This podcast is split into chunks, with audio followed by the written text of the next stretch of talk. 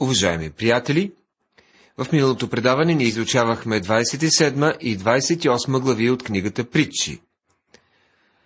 Убедихме се, че тези мъдрости не са сухи доктрини, а са полезни за ежедневната опитност на вярващия, който върви по пътя на светоста.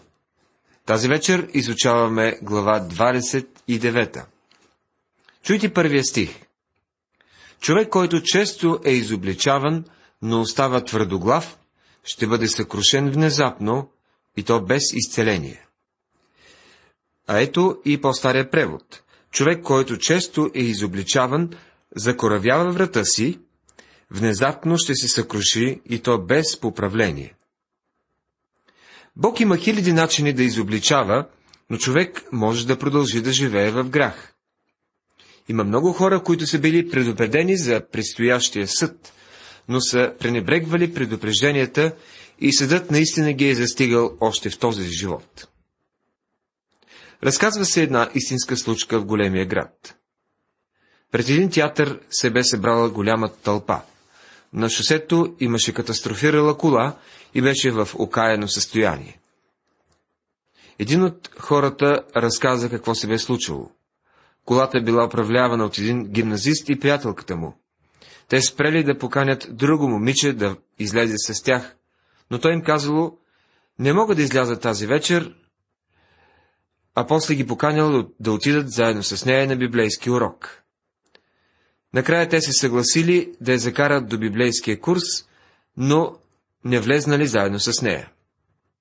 На път към мястото момичето им говорил за Христос, за това, че е приела Христос и че те също се нуждаят от Него.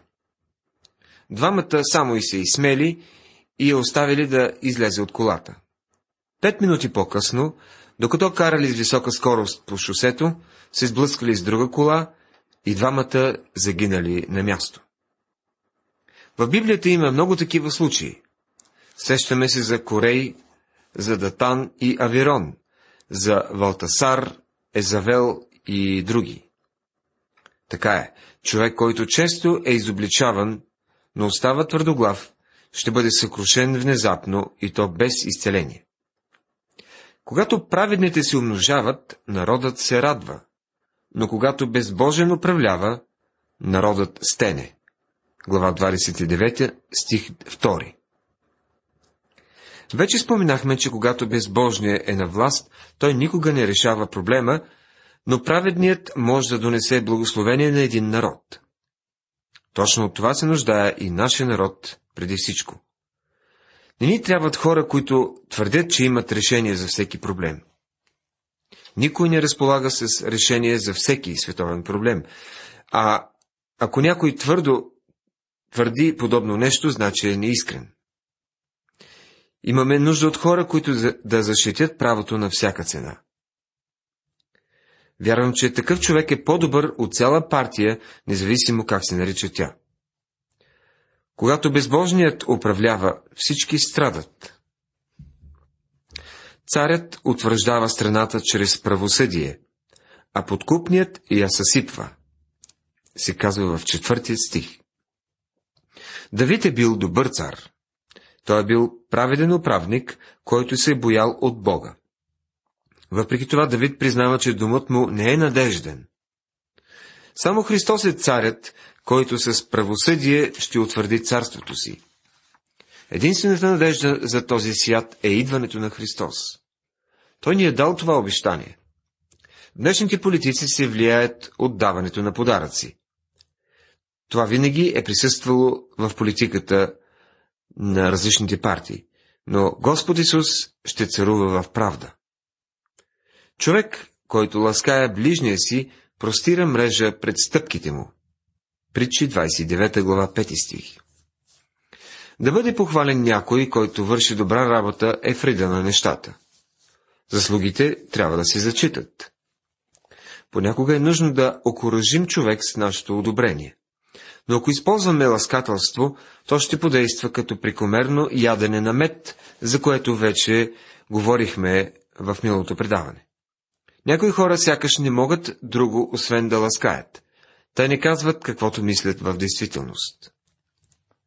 Има хора, които постоянно искат услуги. Още, щом започнат да ви хвалят, значи ще ви искат нещо. Казват така, да знаете, никога не съм слушал такава проповед. Надявам се да я публикувате. Колкото по-ласкави думи използват, толкова по-голяма услуга ще ви поискат. Ласкателството е опасно, защото понякога хората му вярват. Но да се хващаме на въдицата е трагедия. Кръвожадните мъже мразят невинния, а праведните се грижат за живота му, се казва в 10 стих на 29 глава. Можем да го кажем по друг начин. Кръвожадните мразят съвършения, а праведните се грижат за живота им. В сърцето, сърцето на кръвожадния има насилие и омраза. Господ Исус казва, че ако мразите ближния си, извършвате убийство. Каин е бил убиец, но убийството започва в сърцето му. Това ни показва колко бързо и колко ниско може да падне човек. Знаем, че Бог създава Адам и Ева съвършени. След тяхното падение, единственото, което могат да дадат на света като двойка, е друг грешник. На Адам и Ева се раждат синове и дъщери по тяхно подобие. Каен е един от техните синове. Той се ражда с убийство в сърцето си, понеже мрази брат си. Безумният изригва цялото си недоволство, а мъдрият накрая го успокоява. 29 глава, стих 11. Говорете с някой безумен и той ще си каже всичко. Мъдрият ще се въздържи и ще внимава какво говори. Владетел, който слуша лъжливи думи, всичките му служители са безбожни. 29 глава, 12 стих. Родителите трябва да наказват детето си справедливо и да му дават добър пример, защото детето копира родителите си. Така и хората ще имитират своите управници. Поведението на управляващия ще рефлектира върху нези, които са около него. Това се казва в този стих. Поправи сина си и той ще ти даде спокойствие, ще даде наслада на душата ти. Където няма видение, народът се покварява, а бължен онзи, който пази закона. Притчи 29 глава, 17-18 стихове. Посочва се колко е важно поправлението. А видение в този стих всъщност значи духовно разбиране. Святия Дух е онзи, който дава на вярващия разбиране за Божието Слово. В първа книга на царете, трета глава, първи стих си казва Господнето Слово беше рядко в онези дни и видението ни беше често. Слово на Господа е било рядкост. Не е имало разбиране за Божието Слово и затова в онези дни се го ценили. Бог въздига пророк Самуил, за да, за да задоволи тази потребност.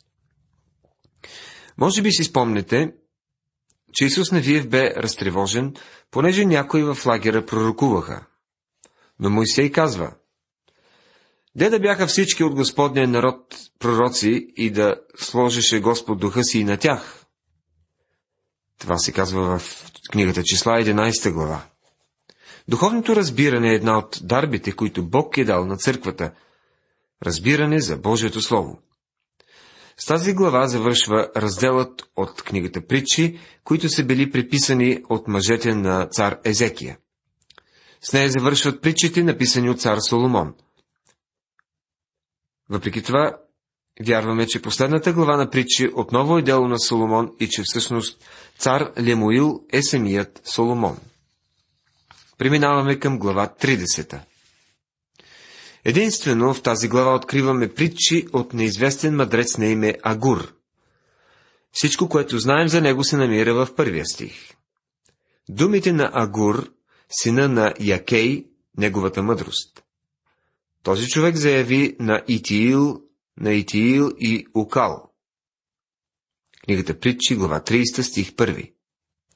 От изброените имена нито едно не ни е познато. Агур е неизвестен пророк и писател. Личните имена тук са като всички останали еврейски имена и носят някакъв мис... смисъл. Агур означава събирач, Якей значи набожен. Някои версии превеждат имената като нарицателни.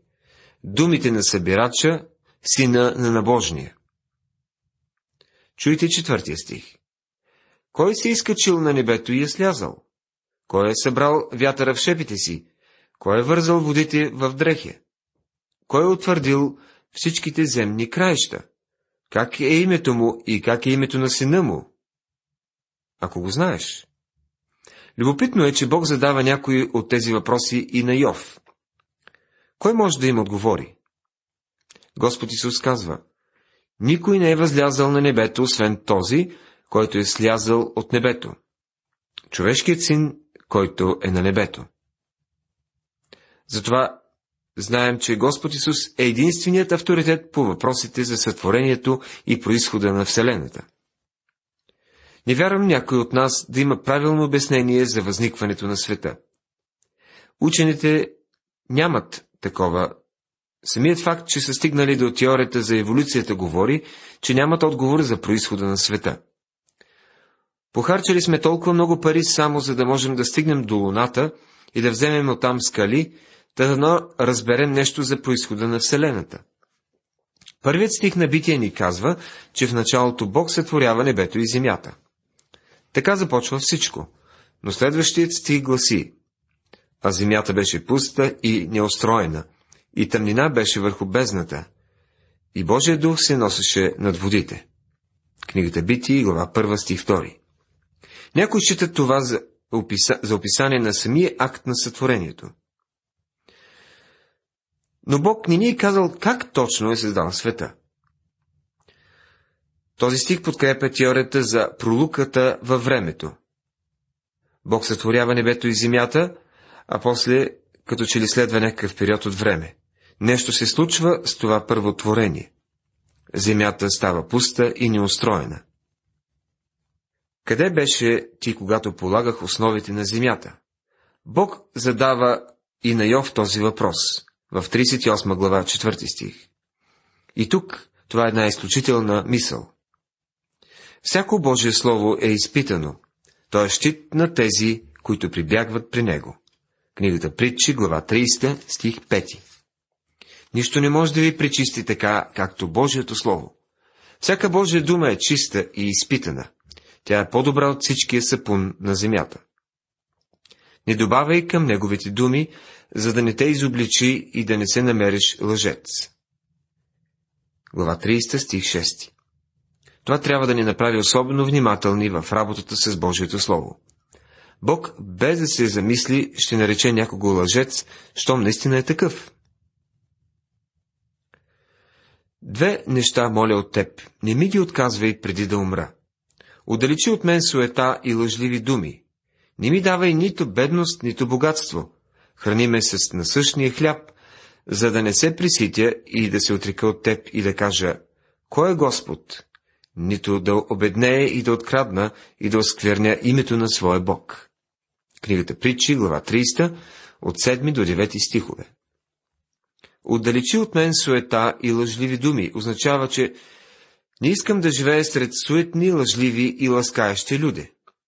Да живееш такива хора е равносилно на съжителство с змия. А след това казва, не ми давай нито бедност, нито богатство. Нека бъда по средата.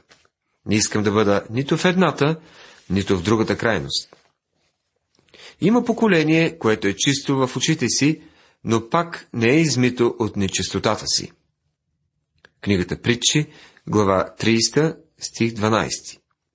Някои от членовете на църквата също не са измити.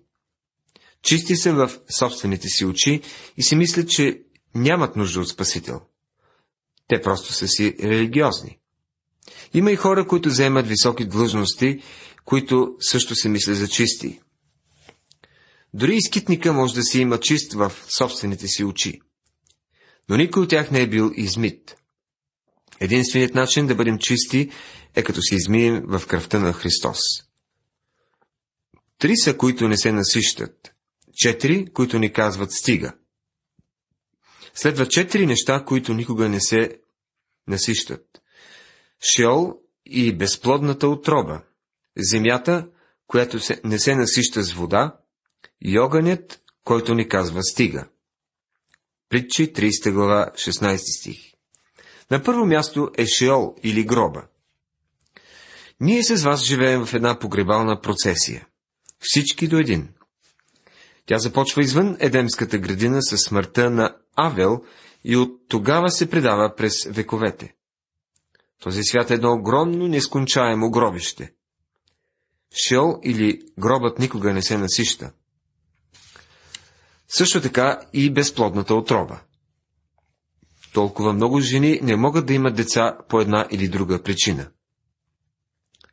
Те никога не се насищат на децата. Постоянно купнеят малките пухкави ръчички да се обвият около тях и сладкото гласче да ги нарече мамо. Същото въжи и за бащите. Земята, която не се насища с вода. Днес на много места в България дъждът никога не е достатъчен. Нуждаем се от повече вода.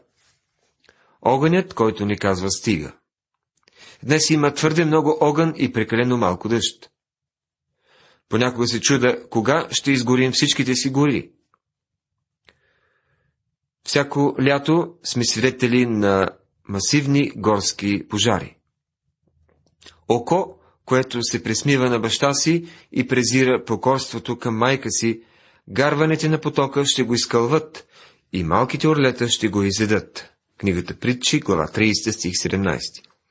Ужасна присъда е произнесена на тонези, които се обръщат срещу родителите си. Бог да се смили над младите хора днес, които се обявяват срещу родителите си, които са християни. Три са, които са твърде чудни за мен. Четири, които не разбирам. Пътя на орел във въздуха. Пътя на змия върху скала. Пътя на кораб сред морето. И пътя на мъж при девица. Книгата Притчи, 30 глава, стихове 18 и 19. Писателят Агур не разбира тези неща, както и аз самият. Мислили ли сте за това, докато сте наблюдавали орел, който се рее в висините? А змията, която пълзи по скалата, възбужда ли любопитството ви? А след това и пътя на кораба в морето. Изглежда истинско чудо как този огромен стоманен корпус се държи над водата а после и пътя на мъж предевица. Днес слушаме толкова много за секса, но въпреки това, обърнали сте внимание колко непохватно е момчето, когато се срещне с момиче. И двамата са притеснени и смутени, когато се срещнат. И стих 20. Това е пътят на жена прелюбодейка. Яде и бърше устата си и казва, не съм извършила нищо лошо. Тази притча се изпълнява в наше време. Има хора, които живеят в грях, но твърдят противното.